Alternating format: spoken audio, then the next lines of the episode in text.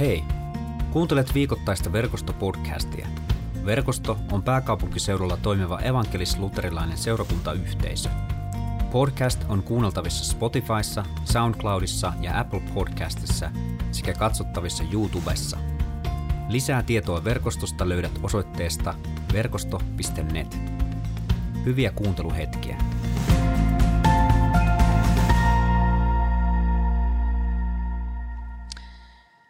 Nyt siirrytään päivän evankeliumitekstiin, ja se on Matteuksen evankeliumista luvusta 1, jakeet 18-24. Jeesus Kristus syntyi näin. Maria, Jeesuksen äiti, oli luvattu vaimoksi Joosefille. Ennen kuin he ehtivät olla yhdessä, Marian huomattiin olevan raskaana pyhästä hengestä – Joosef oli oikeamielinen mies, eikä hän tahtonut häpäistä Mariaa, vaan päätti purkaa kihlauksen kaikessa hiljaisuudessa. Kun Joosef suunnitteli tätä, hänelle ilmestyi unessa Herran enkeli, joka sanoi, Joosef, Daavidin poika, älä pelkää ottaa Mariaa vaimoksesi. Se, mikä hänestä, se, mikä hänessä on saanut alkuunsa, on peräisin pyhästä hengestä. Maria synnyttää pojan, ja sinun on annettava pojalle nimeksi Jeesus. Hän näet pelastaa kansansa sen synneistä. Tämä tapahtui, jotta profeetan välittämä Herran ilmoitus toteutuisi. Neitsyt tulee raskaaksi ja synnyttää pojan, jolle annetaan nimeksi Immanuel. Immanuel tarkoittaa, Jumala on kanssamme. Unesta herättyään Joosef teki niin kuin enkeli oli käskenyt ja otti Marian vaimokseen. Ilkka, ole hyvä. Kiitos Riikka. Tämä ei ole nyt ihan ehkä tavallinen sunnuntai ja tavallinen kerta, kun, kun puhuu evankeliumitekstistä. Tämän tässä viikossa on ollut jotain, jotain tosi, tosi erityistä ja myös kipeää, monelle hyvin kipeää. Tällä viikolla pitkään verkostolla ja verkoston musiikissa, verkostokollektiivissa mukana ollut ja monille rakas Viivi siirtyi ajasta iäisyyteen vain 30-vuotiaana. Ja tämä on koskettanut ja koskettaa syvästi meitä koko yhteisönä myös sen takia, että Viivin puoliso Topias on meidän työyhteisön jäsen. Ja halutaan tässä lähettää lämmin osanotto Topiakselle, Viivin vanhemmille, Eskolle ja Helenalle ja Viivin sisaruksille ja kaikille läheisille ja ystäville. Ja jos nyt joku miettii, että miksi papilla pätkii, kun hän puhuu, niin, niin tämä, tämä on itsellekin iso, iso asia ja iso juttu. Ja oikeastaan niin kuin tätä asiaa vasten, kun on tätä evankeliumiakin tarkastellut, niin, niin on noussut semmoinen ajatus, että, että tästä ei enää ole paluuta entiseen. Meillä kaikilla tulee elämässä niitä hetkiä, jolloin, jolloin niin kuin mielessä nousee se ajatus, että mikään ei ole enää niin kuin ennen oli. Tai että nyt jotain muuttuu tavalla, mitä ei voi peruuttaa. Se voi olla, niin kuin tässä tapauksessa, läheisen, lähe, läheisen poismeno, huonot uutiset, sairastuminen.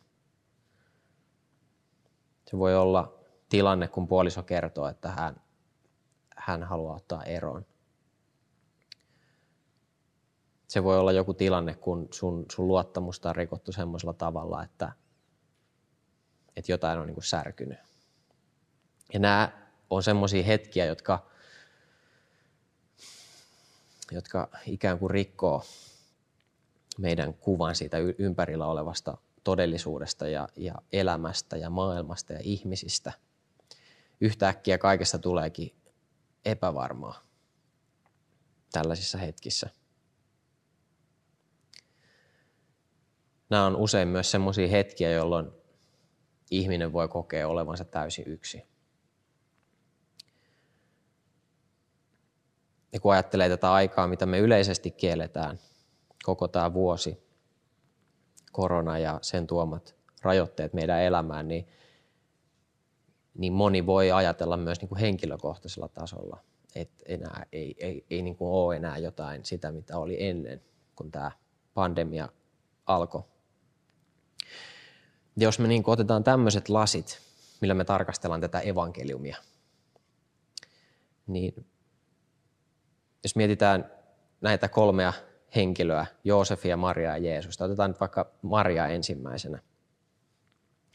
Jos ajattelet itsesi Marian kohdalle, kun tämä kaikki alkaa,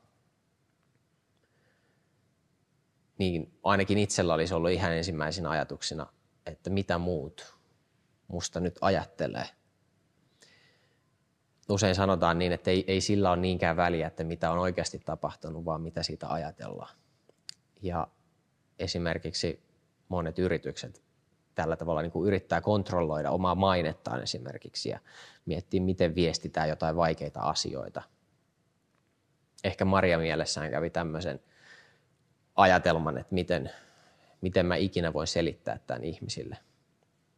Ja ainakin me tiedetään, että, että Joosef tätä mietti, koska tässä evankeliumissa sanotaan, että Joosef oli oikeamielinen mies, eikä hän tahtonut häpäistä Mariaa, vaan päätti purkaa kihlauksen kaikessa hiljaisuudessaan. Joosef selkeästi mietti sitä, että, että no ensinnäkin, että Maria on ollut hänelle uskoton ja tämä ei näytä hyvältä. Mutta hän oli kuitenkin semmoinen mies, joka ei halunnut häpäistä puolisoaan. Hän oli oli herrasmies siinä mielessä. Mutta hänen ajatuksena oli kävellä tästä tilanteesta pois. Sitten tapahtui jotain, joka muutti Joosefin ajatuksen. Ja, ja kun hän teki tämän päätöksen, että hän, hän sitoutuu Mariaan, hän ottaa Marian puolisokseen ja hän ottaa tämän syntyvän lapsen oma, niin kuin lain edessä omaksi lapsekseen. Vaikka sen yhteisön jäsenet, missä he eli, niin varmasti tiesi, että tämä on syntynyt avioliiton ulkopuolella, tämä lapsi. Niin hän päätti ottaa sen häpeän kantaakseen, hän päätti ottaa ne seuraamukset kantaakseen. Se oli se yksi uni, jonka hän näki, ja jossa hän kuuli, että, että kuka tämä lapsi on. Ja kun me mietitään Jeesuksen elämää ja mietitään niitä eri vaiheita, niin jo ennen kuin hän syntyi, niin oli ollut jo jotain, tapahtunut jotain semmoista, mikä oli niin kuin peruuttamatonta, mitä se koko lähtökohta Jeesuksen elämälle oli jotain sellaista, että se jätti, jätti niin jälkeensä semmoisen jäljen, mitä ei voinut ottaa pois. Mitä Riikka, mitä ajatuksia sulla nousee, kun sä ajattelet tätä, tätä teemaa, siitä, että ei ole paluuta enää entiseen. Mitä, mitä ajatuksia sulla nousee tästä evankeliumista? Tuosta kun evankeliumin tekstin luin, niin, niin, niin tota, just mietin tätä Joosefin näkökulmaa. Ja sitä, että, että itse asiassa miten usein niin kun kuulee kyllä puhuttavan Marian roolista, mutta että myös se, että se on varmasti ollut myös niin kun, tämä Joosefin niin kun, osa tietyllä tavalla aika hurja just vähän mihin viittasitkin siihen, että, tota, että, että niin kuin miltä se näyttää ulospäin, varsinkin just tuossa kulttuurissa ja, ja tuona aikana. Mm.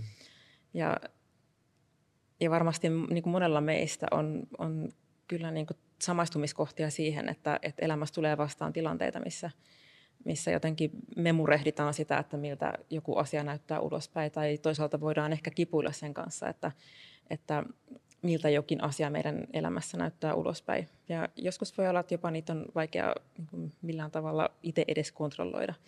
Että, että toisenaan voi olla asioita elämässä tulla vastaan, että, että jotenkin niin kuin me ei voida aina vaikuttaa kaikkeen. Että me ei voida aina vaikuttaa siihen, että tykkääkö joku ihminen tai tykkääkö kaikki ihmiset meistä tai, tai, tai edes mitä meistä ajatellaan. Ja, ja se on varmasti niin kuin semmoinen ehkä kipu aina välillä itse, itse kunkin elämässä. Ja jotain, jotain niin kuin tämmöistä samastumispintaa varmasti tähän niin kuin myös Joosefin elämään. Mm.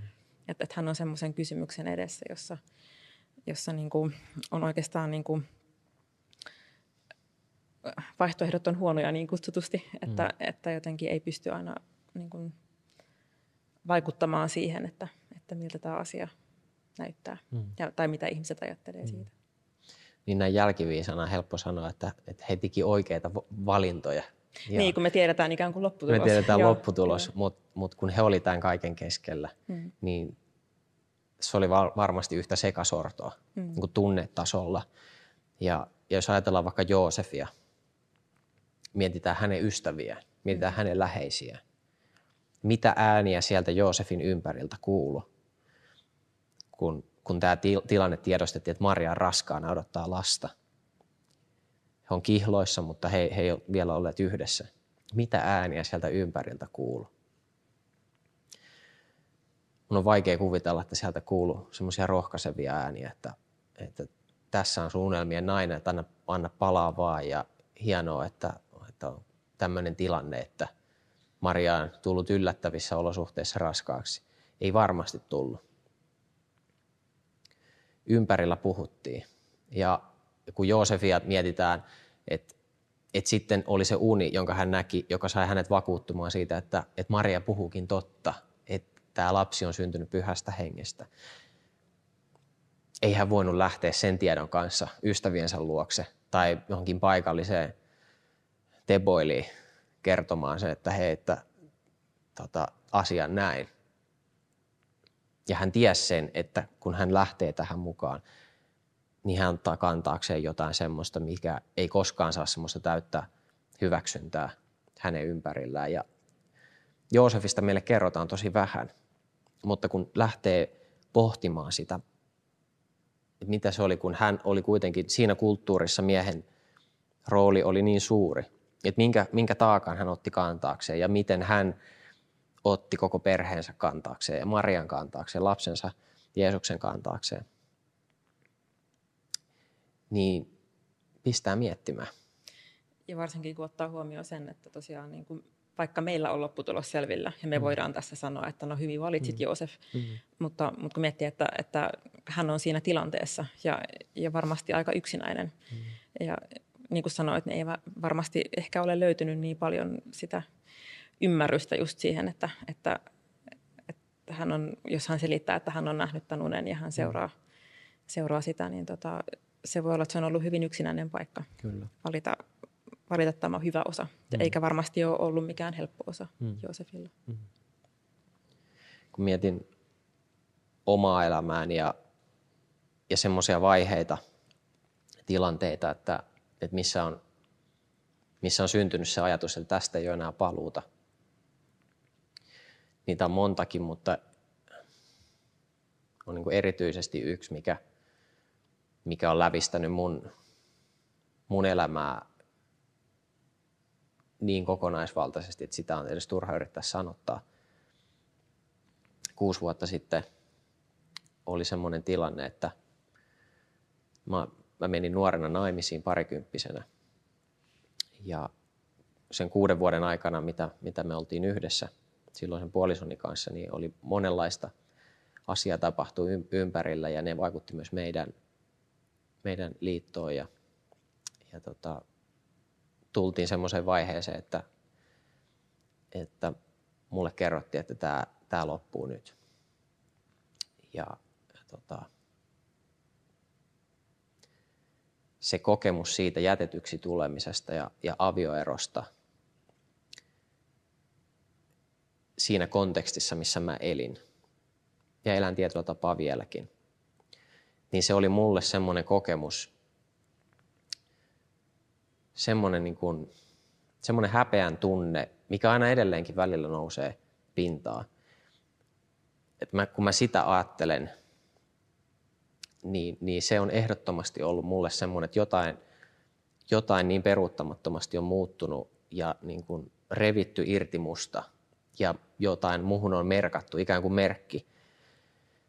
Et on ollut niin kuin joskus vaikea kohdata esimerkiksi ihmisiä, kohdata tai kuulla niitä asioita, mitä on vaikka musta on puhuttu sen kaiken keskellä.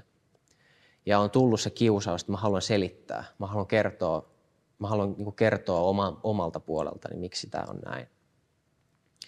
Ja, ja mä varmaan tein sen virheen alussa, että mä, mä monille ihmisille, jotka ei ollut siinä ihan lähellä, ystäville sä kerrot kaiken ja sun perheelle sä kerrot kaiken. Sä näytät niin kuin sun pimeimmät, ne pimeät kulmat, mihin, mihin valo ei niin kuin loista.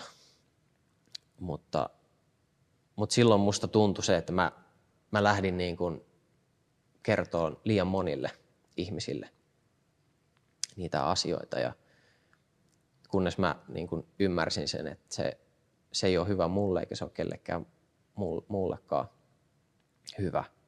Ja, ja on vaikea joskus, kun sä haluaisit jotenkin tyhjentävästi purkaa sen epätietoisuuden, kaikki ne huhut tai, tai kaikki semmoiset niin kuin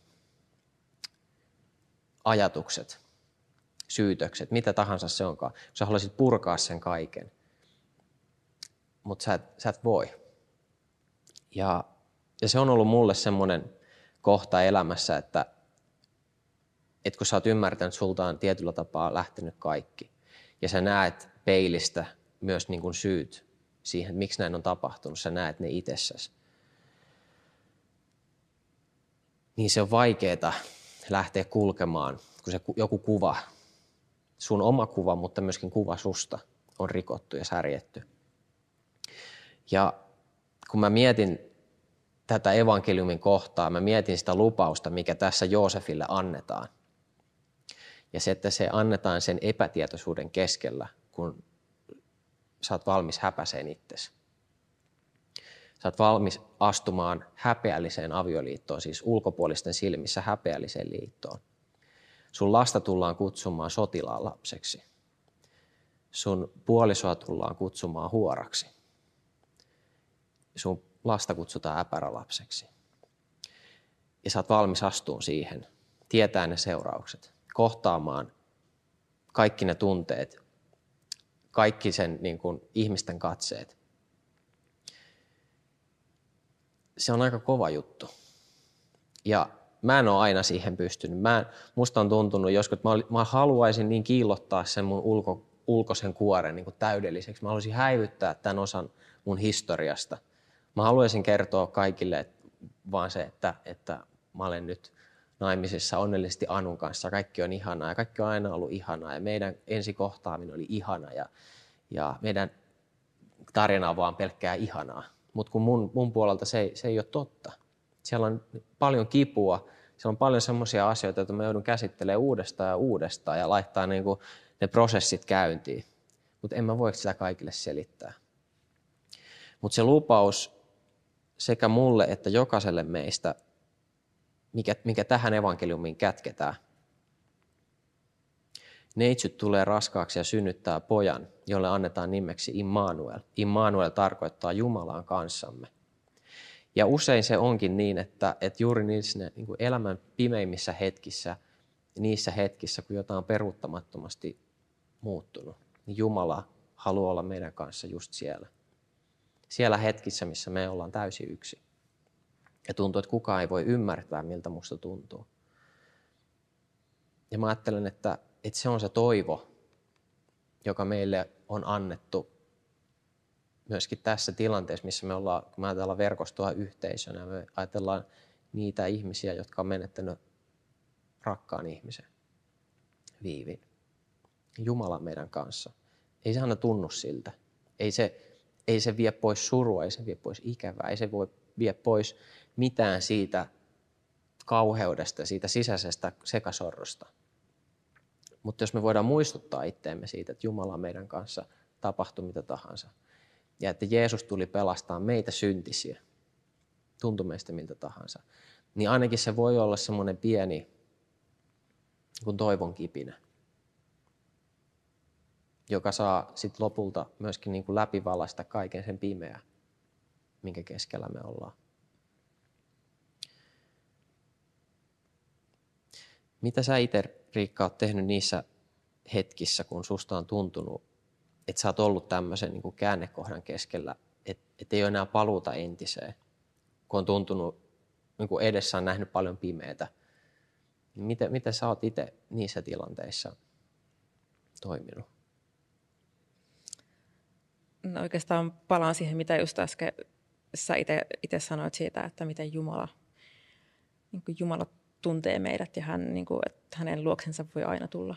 Ja jotenkin mä oon kokenut, että se on, se on tosi vapauttavaa niin ymmärtää, että, että, että Jumala tuntee meidät jokaisen. Jumala tuntee mut juuri sellaisena kuin mä oon ilman, että mun tarvitsee edes niin kuin selittää hänelle omia tunteita tai, tai mitä on tapahtunut tai, tai niin kuin selittää oikeastaan yhtään mitään. Ja, ja saada luottaa siihen, että, että hän rakastaa mua niin hyvistä kuin, niin kuin hyvien kuin huonojenkin asioiden kanssa. Ja toinen, mikä on niin myös se, mikä on tosi niin kuin eheyttävää, on myös se, että niin kuin läheiset ihmiset, jotka, joista tietää, että, että mä olen niin kuin, me saadaan olla rakastettuja läheisten ihmisten kanssa huolimatta siitä, mitä tapahtuu. Et, et vaikka, vaikka joskus on tilanteita, että, että just niin kuin, mitä tuossa olet puhunut, että, että ei välttämättä aina niin kuin, voi luottaa siihen, että, että kaikki ympärillä, niin kuin, miten mä sanoisin, ympärillä jotenkin ajattelee hyvää tai ympärillä kaikki toimii niin kuin Strömsössä, niin, niin silti se, että on läheisiä ihmisiä, jotka, jotka niin kuin voi osoittaa omaa rakkauttansa myös sen kaiken keskellä, mm. niin, niin se on tosi iso ja parantava asia. Mm. Mutta, mutta kyllä mä niin kuin sanoisin, että se kyllä niin kuin kaiken kivijalka on, on rakastava taivaallinen isä, joka tuntee ja näkee mut ja meidät jokaisen läpi kotasin. Mm. Ja, ja tota, hänen luokseen me voidaan tulla mm. just niin rikkinäisenä ja hajanaisena ja, ja kaikkien ongelmien ja haasteiden kanssa. Mm. Ja löytää, löytää se rakkauden katse. Mitä ajattelet, sitä niin kuin itse rakentaa elämässään semmoisia suunnitelmia. Aika nopeasti huomaa, että kun asiat on hyvin, niin, niin tekee semmoisen niin kuin suunnitelman, että seuraavaksi tätä juttua ja sitten tätä juttua ja sitten mä rakennan talon ja sitten mä hankin lapset ja, ja sitten mulle tulee töissä tämmöistä ja sitten mä hankin tuommoista ja tämmöistä. Kaikkea semmoista niin kuin ihanaa, kivaa haavetta ja unelmaa, jotka niin kuin, semmoisessa tilanteessa, kun peruuttamattomasti jotain muuttuu, niin painetaan niin kuin reset-nappulaa, jolloin, jolloin syntyy semmoinen tyhjä. Ja mä ajattelin, että se, siinä, se, on, se on toki niin kuin myöskin traagista, mutta siinä on myös se niin kuin mahdollisuus aina, että oikeasti kysytään meiltä, mikä on meille, meille, meille niin kuin elämässä tärkeää. Mm. Ja kun me ajatellaan näitä tilanteita, kun jotain pysy, pysäyttämätön tai jotain semmoista pysäyttävää tapahtuu, joka muuttaa meidän elämää, niin me voidaan, me voidaan tehdä kaksi asiaa. Me voidaan nostaa tuota maton reunaa tuosta noin ja alkaa lapioimaan niitä asioita sinne alle ja antaa ajan kulua. Tai sitten me voidaan nostaa ne asiat pöydälle ja katsoa niitä ja se, se ensimmäinen vaihe on aina sureminen. Ja se suru voi kestää tosi pitkään. Ja on turha niin kuin kuvitella, että tästä niin kuin lähdetään nopeasti johonkin. Niin kuin tietyllä tapaa aika pysähtyy tähän näin. Ja se, että sä katot sitä sun kipua silmästä silmään ja sä sanotat niitä sun tunteita, se on se ensimmäinen asia. Ja oikeastaan niin kuin mitään muuta ei tarvitse edes miettiä sen jälkeen. Tämä ei ole mikään semmoinen toipumispuhe, että näin toivutaan, vaan tämä on, tämä on se, mä että se niin kuin suurin asia tässä, tässä evankeliumissa ja tänään meille kaikille on se, se tiedostaa, että, että Jumala on meidän kanssa, tapahtuu mitä tahansa. Ja vaikka meiltä elämässä vietäisi kaikki pois, niin se kun me turvataan Jeesukseen, tähän lapseen, joka syntyi tähän maailmaan, kantaa meidän synnit, kantaa meidän virheet, rikkomukset, viemään ne ristille. Hän teki sen, hän täytti sen kaiken, missä me ollaan jääty vajaaksi. Me turvataan häneen. Ja ei meillä ole mitään hätää. Tuli mitä tahansa, tapahtui mitä tahansa, vaikka meidän elämä vietäisi. Niin meiltä ei voida viedä sitä, iankaikkisuustoivoa, mikä meillä on Jeesuksessa. Itselle on myös niin lohdullista ajatella Jesaja luvun 53 sanoja, missä, missä kuvaillaan tulevaa Messiasta. Sanotaan, hän oli halveksittuja ihmisten hylkäämä, kipujen mies ja sairauden tuttava, jota näkemästä kaikki kasvonsa peittivät. Halveksittu, jota emme minään pitäneet. Mutta totisesti meidän sairautemme hän kantoi, meidän kipumme hän kärsi. Me pidemme häntä rangaistuna Jumalan lyömänä ja vaivaana, vaivaamana, mutta häntä haavoitettiin meidän rikkomusten tähden, runneltiin meidän pahojen tekojemme tähden. Tämä, niin nämä sanat muistuttaa minua, että Jeesus tietää, miltä musta tuntuu. Tai ainakin hänellä on aika hyvä aavistus siitä, koska hän on käynyt sen kaiken läpi. Ja, ja se, että kun tämä lapsi syntyi, Jeesus lapsi syntyi, sanottiin, että hänen identiteetissä on, on tämä, tämä sana Immanuel, Jumala meidän kanssa. Kun, kun Jeesus sitten jätti tehtävän opetuslapsille, niin hän sanoi, että, että minä olen teidän kanssanne maailman loppuun asti. Ja, ja tämä tämä lupaus sitoo myöskin meitä. Ja vaikka tuntuu, että tästä ei ole enää paluuta, niin me saadaan turvata siihen, että, että Jeesus on meidän kanssa, tuli mitä tahansa. Ja hänen kanssaan voidaan selvitä, vaikka jotain on muuttunut peruuttamattomasti. Rukoilla.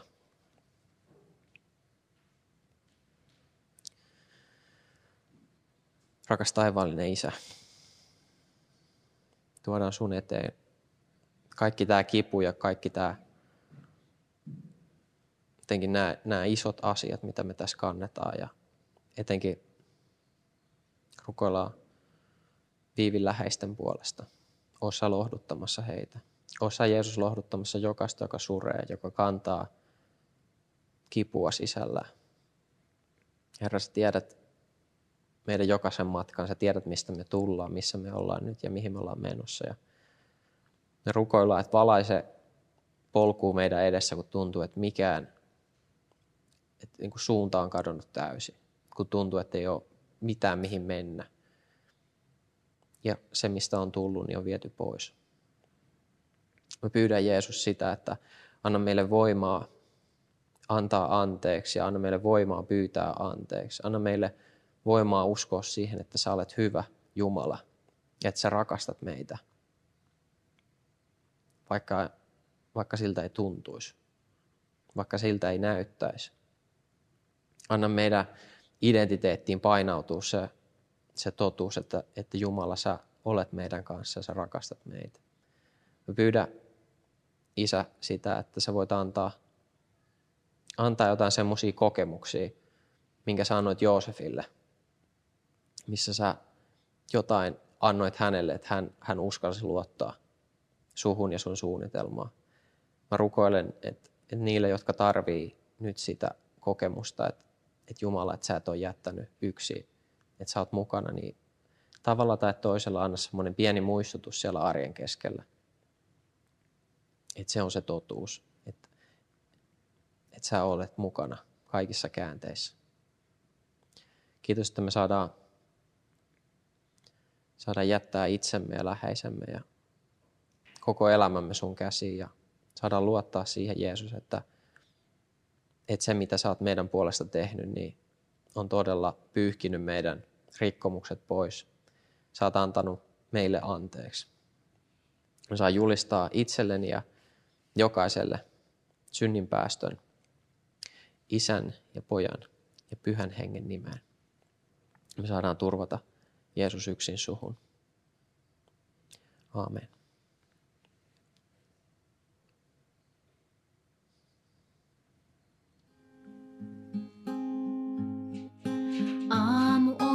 Auennut.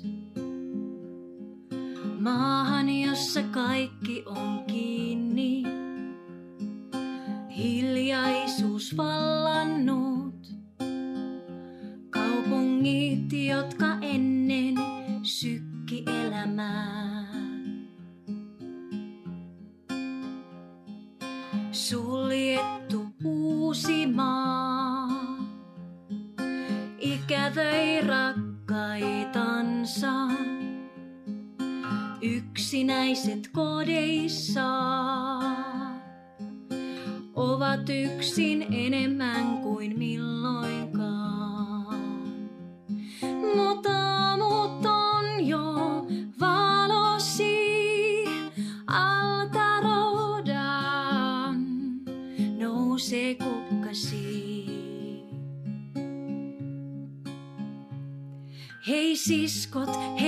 Veljet, me voitetaan tää, me selvitään, me selvitään.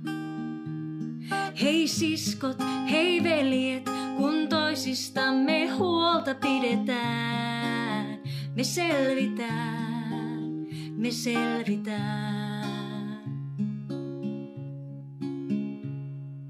Suojelusenkelit muuttuneet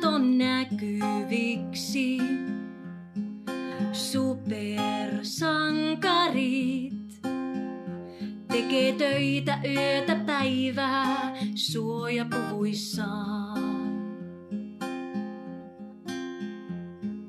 Kaupat tyhjiksi ostetaan, pelätään, et ruoka loppuu kesken euroja lasketaan. Monen tulot eivät riitä leipään joka päiväiseen. Mutta aamut on jo valosi alta rodan, nousee kukkasi. Hei siskot, hei veljet, me voitetaan tää, me selvitään, me selvitään. Hei siskot, hei veljet, kun toisistamme huolta pidetään, me selvitään. Yhteinen on määränpää, kaikkia tarvitaan. Kotisi siis vielä jää, yhdessä taistellaan. Me selvitään. Hei siskot, hei veljet, me voitetaan tää, me selvitään, me selvitään. Hei siskot, hei veljet, kun toisistamme huolta pidetään, me selvitään. Hei siskot, hei veljet, me voitetaan tää, me selvitään, me selvitään.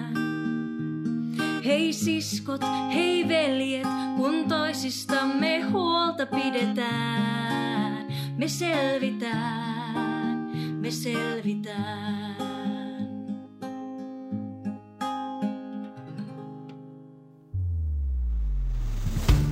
Kiitos kun kuuntelit verkostopodcastia. Seuraa verkostoa somessa ja osallistu verkoston online Jumalan palvelukseen. Suorana sunnuntaisin kello 17.00 osoitteessa verkosto.net.